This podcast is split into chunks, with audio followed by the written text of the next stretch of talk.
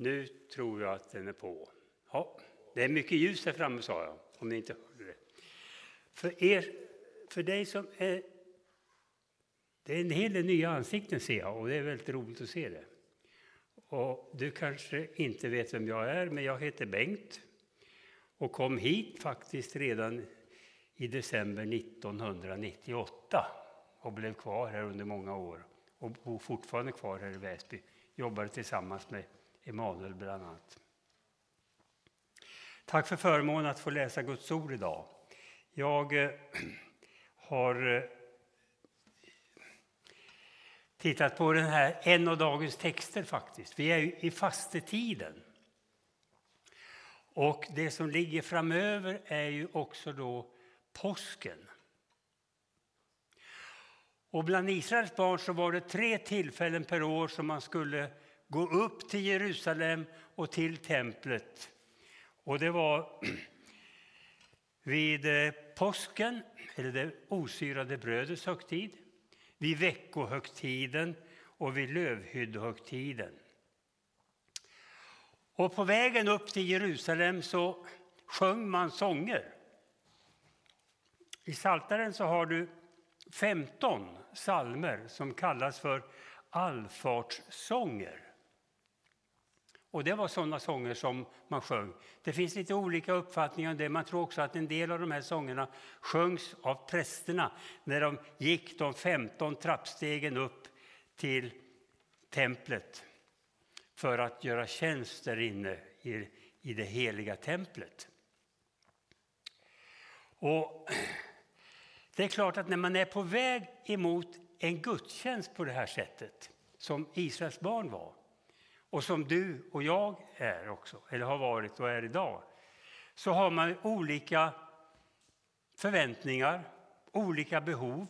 Man lever i olika situationer. Det fanns de som gick upp till Jerusalem och till templet med en stor bön i sitt hjärta, hade behov av olika slag som man ville bära fram inför Gud. Andra gick upp därför att de var fyllda av glädje och tacksamhet över en skörd som hade gett väldigt bra resultat exempelvis och mycket, mycket annat. Det fanns olika situationer för olika människor. Och nu ska jag läsa den här salmen, psalm 130. Och jag läser faktiskt, även om jag har den här bibeln, så läser jag från Bibel 2000. Och där står det så här. Ur djupen ropar jag till dig, Herre. Herre, hör mitt rop. Lyssna när jag bönfaller dig. Om du la synderna på minnet, Herre, vem kunde då bestå? Men hos dig finns förlåtelse och därför fruktar man dig.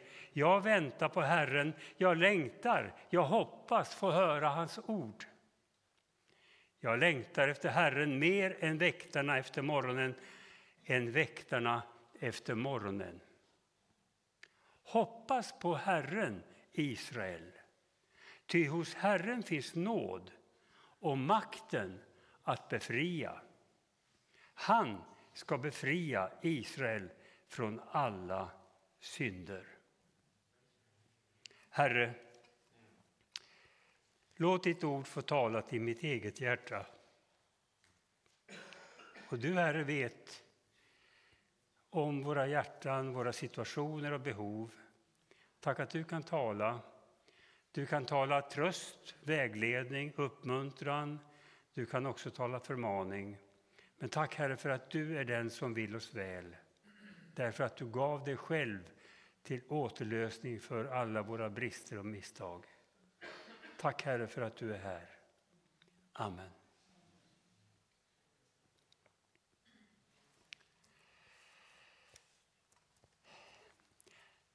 När templet invigdes så var det så här att eh,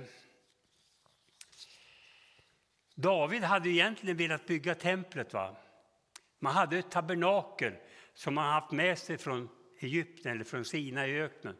där Herren hade uppenbarat sig själv. Och där inne i tabernaklet så fanns också arken med lagens tavlor. Och Gud hade själv liksom bekräftat sin närvaro genom att låta en härlighet från höjden komma ner över. Så att när Moses sen var inne där så blev hans ansikte lysande, självlysande.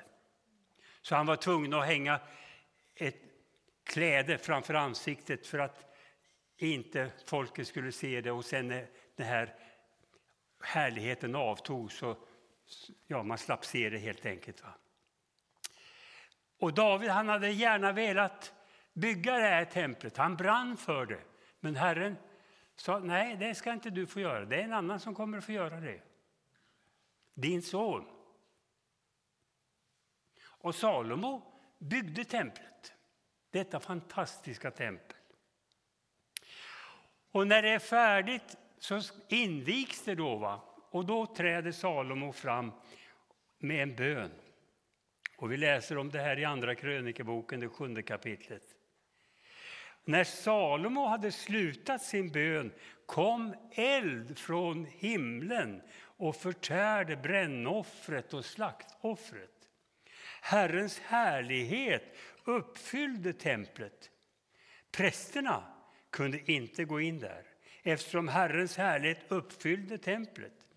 När israeliterna såg hur elden och Herrens härlighet kom ner över templet knäböjde de på stengolvet med ansiktet mot, arken och, mot marken och tillbad och tackade Herren, ty han är god, evigt varar hans nåd. Och just därför att det var där som Gud uppenbarade sig och Gud hade också gett löfte om att han skulle lyssna till Israels barn när de bad på den platsen. Och därför fanns det liksom en speciell, ett speciellt löfte för de som gick till templet och bad att där skulle Gud höra och svara på bön.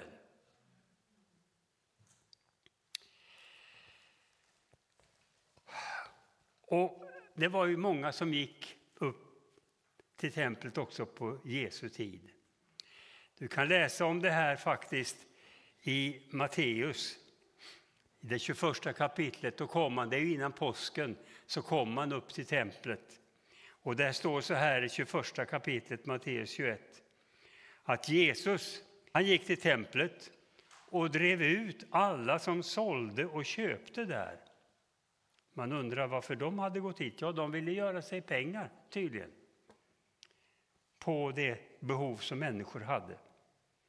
Han välte omkull borden för de som växlade pengar och stolarna för de som sålde duvor. Och han sa till dem, det står skrivet, mitt hus ska kallas ett bönens hus, men ni gör det till ett rövarnäste. Och så står det någonting fantastiskt. Blinda och lytta kom fram till honom i templet och han botade dem.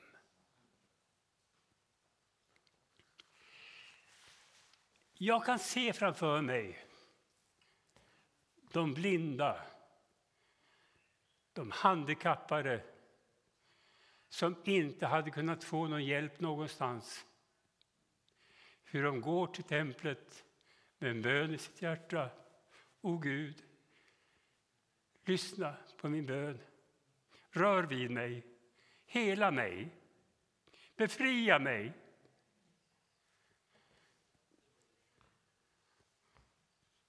Trots allt det andra som fanns där runt omkring så fanns det en som hörde och såg, och det var Jesus.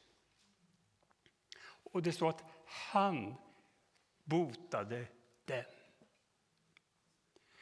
Vilken fantastisk upplevelse, vilken fantastisk händelse för dessa människor när de fick det bönesvaret som de hade i sina hjärtan. Och vi har olika behov. Och vad krävs för att vi ska ropa till Gud? Salmisten säger så här att ur djupen ropar jag till dig, Herre. Och så kommer det, Herre, hör mitt rop, lyssna när jag bönfaller dig. Man kan fundera, hur ser det ut i vår tid? Ja, jag får ju tala för mig själv. Ibland blir jag överväldigad av nyhetsrapporteringen. Det är krig i Ukraina. Barn blir bortrövade. Människor dör. Inte bara där, utan också i Mellanöstern. Skottlossning äger rum runt om i vårt land. Det har hänt skottlossning här i Smeby. En del är oroade över både corona och andra farsoter. Och man kan känna sig frustrerad, ensam, rädd, djupt påverkad av situationen i världen. Och då kan vi faktiskt ställa oss frågan, och jag får ställa den frågan till mig själv. Varför är du så tyngd av sorg, min själ, och full av oro? Sätt ditt hopp till Gud. Sätt ditt hopp till Gud, står det i den 42 salmen. Därför att sätter vi vårt hopp till Gud, då kan man åter få tacka honom faktiskt. Då kan man åter få tacka honom. Därför att ofta är det prövningar, motgångar, situationer där vi själva inte kan påverka någonting som får oss att ropa till Gud. När all vår förmåga är borta. Det kan vara olika saker. Det kan vara handlingar som vi själva har gjort i obetänksamhet. Det kan vara fråga om relationer, ekonomi och så vidare. Man kan drabbas av det. Jag tänker på de här barnen som blir bortrövade. Många barn, tusentals barn, har blivit bortrövade i Ukraina.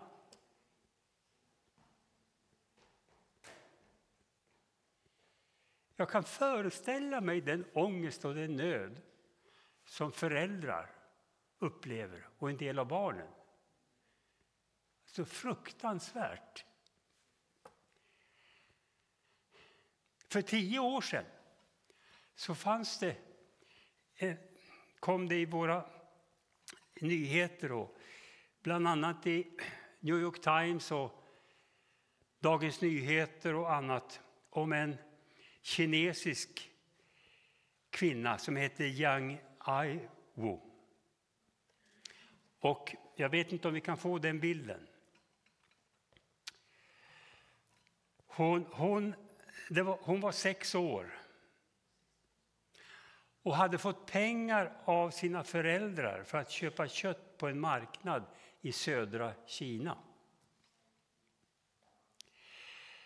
Men i fallet med henne så låg hon själv bakom försvinnandet. Hon var rädd att bli straffad av föräldrar på grund av att hon hade slarvat bort pengarna. Och till sin syster sa hon att hon bara skulle gå på toaletten. Men vet ni vad hon gjorde? Istället så gömde hon sig ombord på ett tåg som transporterade tåg, kol. Och hon somnade och hamnade i en stad i en annan provins 130 mil därifrån. Där, sex år gammal, tvingades hon tigga. Hon sökte förgäves efter mamma och pappa och tog senare om hand på ett barnhem. Den här bilden är 37 år senare. Jag återkommer till det. Vad lär oss den här salmen? Ja, du, du och jag vi kan hamna i djupet. Vi kan hamna riktigt djupt faktiskt. Men det står att vi ska ropa till Herren och det får vi göra faktiskt också från djupet. I psalm 69 och vers 1-3 så står det så här. Rädda mig, Herre Gud. Vatten står mig till halsen. Jag har sjunkit ner i en bottenlös dy och har inget fotfäste. Jag har kommit ut på djupt vatten. Strömmen vill dra ner mig. Det handlar om där man helt har tappat fotfästet. Man är helt utlämnad. Där har vi en uppmaning att ropa till Gud. Jag vet inte om det är någon av er som har läst en bok som heter Gömstället av en författare som heter Corrie ten Boom. Ja, det är någon som nickar. En holländsk kvinna, kristen. Hon eh, skickades till ett nazistiskt koncentrationsläger under andra världskriget. Och Tyskland, alltså i Tyskland då, och det gjorde de för att hon hade gömt judar i sitt hem. Så hon fick det som straff, åka till koncentrationsläger.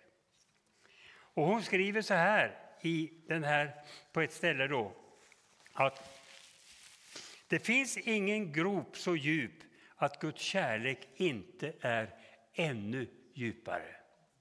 Det finns ingen grop så djup att Guds kärlek inte är djupare. Och det är vad du och jag behöver komma ihåg när vi faller, när botten går ur. Att Gud fortfarande är där. Och när du och jag ropar till honom från djupet, då kommer han att höra. Då kommer han att höra. Och psalmisten säger så här.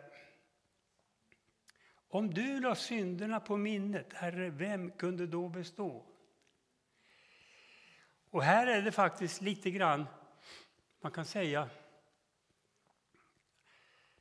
lägger Gud synderna på minnet? Ja eller nej?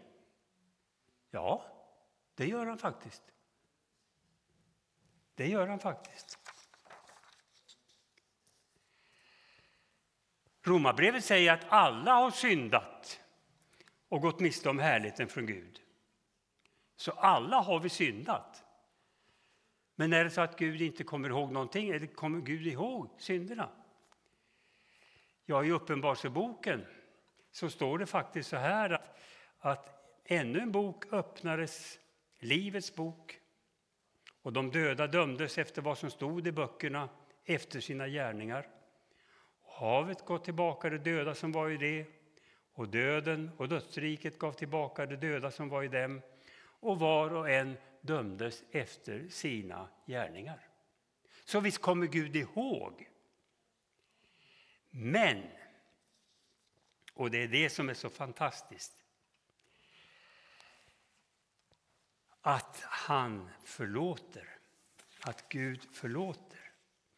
Men hos dig finns förlåtelse och därför fruktar man dig. Hos dig finns förlåtelse och därför fruktar man dig.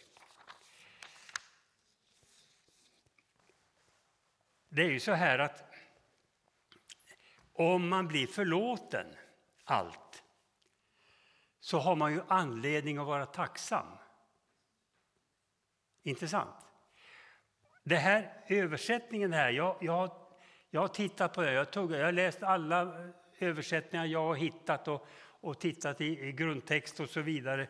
Och egentligen så skulle man kunna översätta det här ordet fruktar egentligen med att man högaktar, man hedrar, man ärar, man dyrkar, man visar aktning, respekterar, avgudar, heligförklarar, sätta högt, tillbe, tillbedja.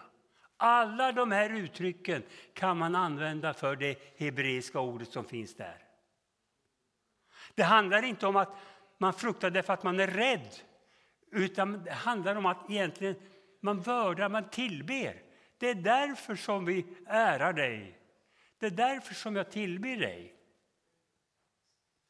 Därför att det finns förlåtelse hos dig.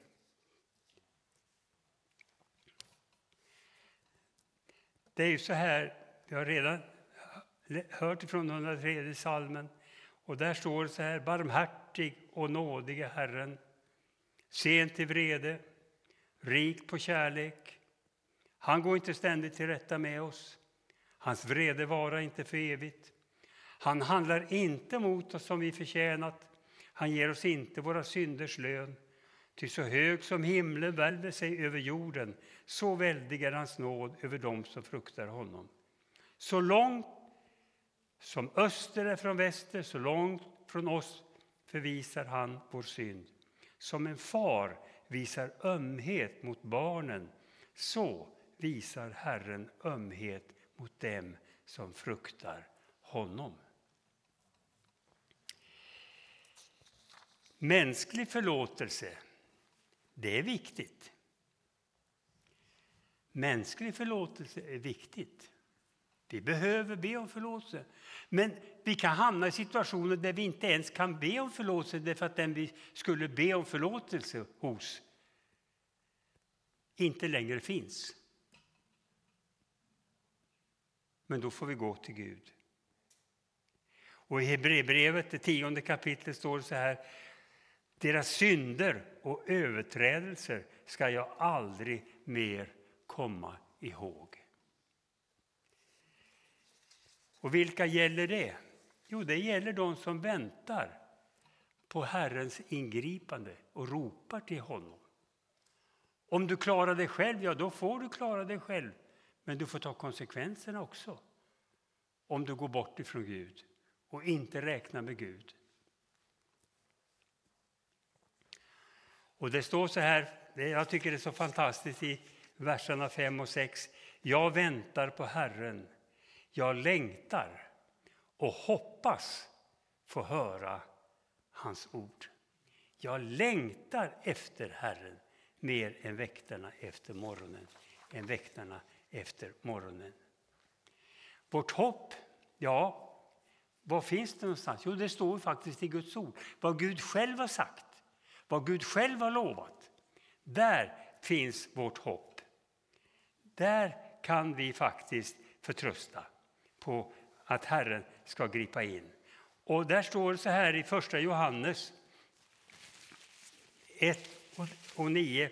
Om vi bekänner våra synder är han trofast och rättfärdig så att han förlåter oss synderna och renar oss från all orättfärdighet. Renar oss från all orättfärdighet. Och då kan man komma inför Guds ansikte med frimodighet. Då behöver man inte komma i rädsla, utan då kommer man i tillbedjan.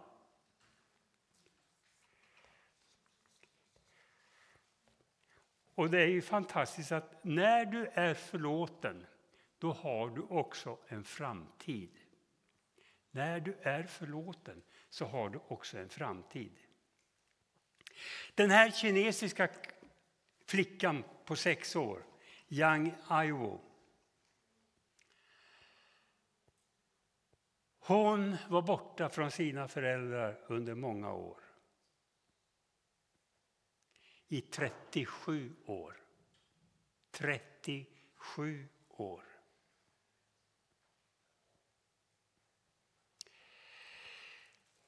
Det finns där i Kina faktiskt privata organisationer med stora nätverk av informatörer som har vuxit upp, som spårar barn och återför dem till sina föräldrar. Namnlistor läggs ut på särskilda mikrobloggar. Och föräldrar vars barn har blivit bortrövade åker runt i Kina för att varna och upplysa. Förra veckan, alltså det är tio år sedan då det här, 2014 så lyckades en grupp kallad Baby kom hem som specialiserar sig på att spåra familjer till barn som kommit bort hitta avgörande information om familjen Jiangs bostadsort på 70-talet.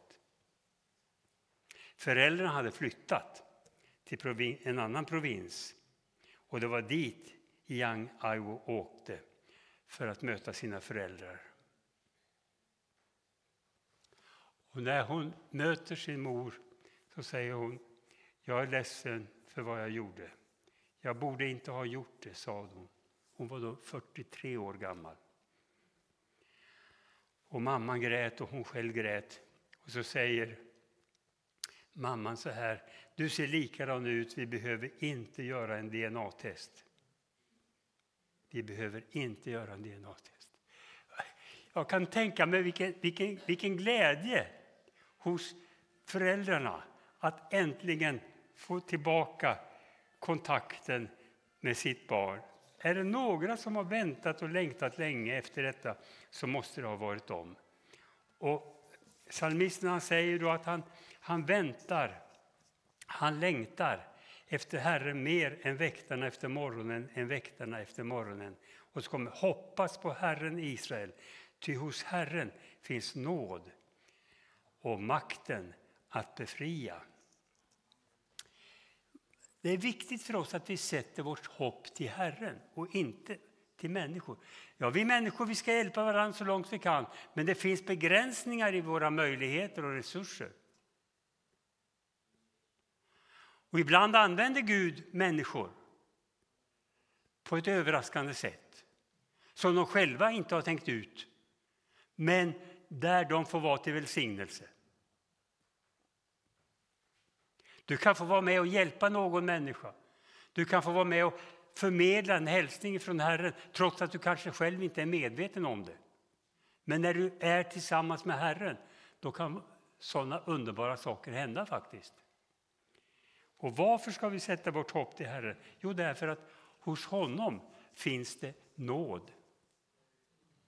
Och inte bara nåd, utan också makten möjligheten, förmågan att befria.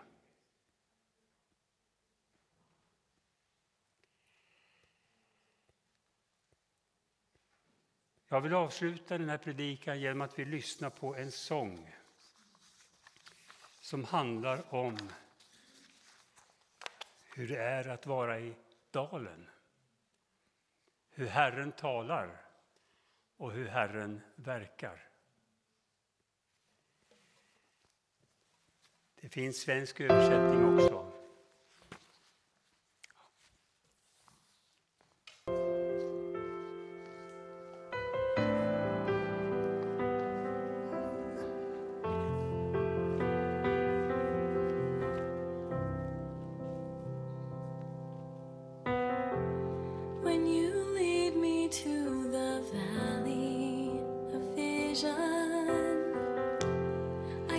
see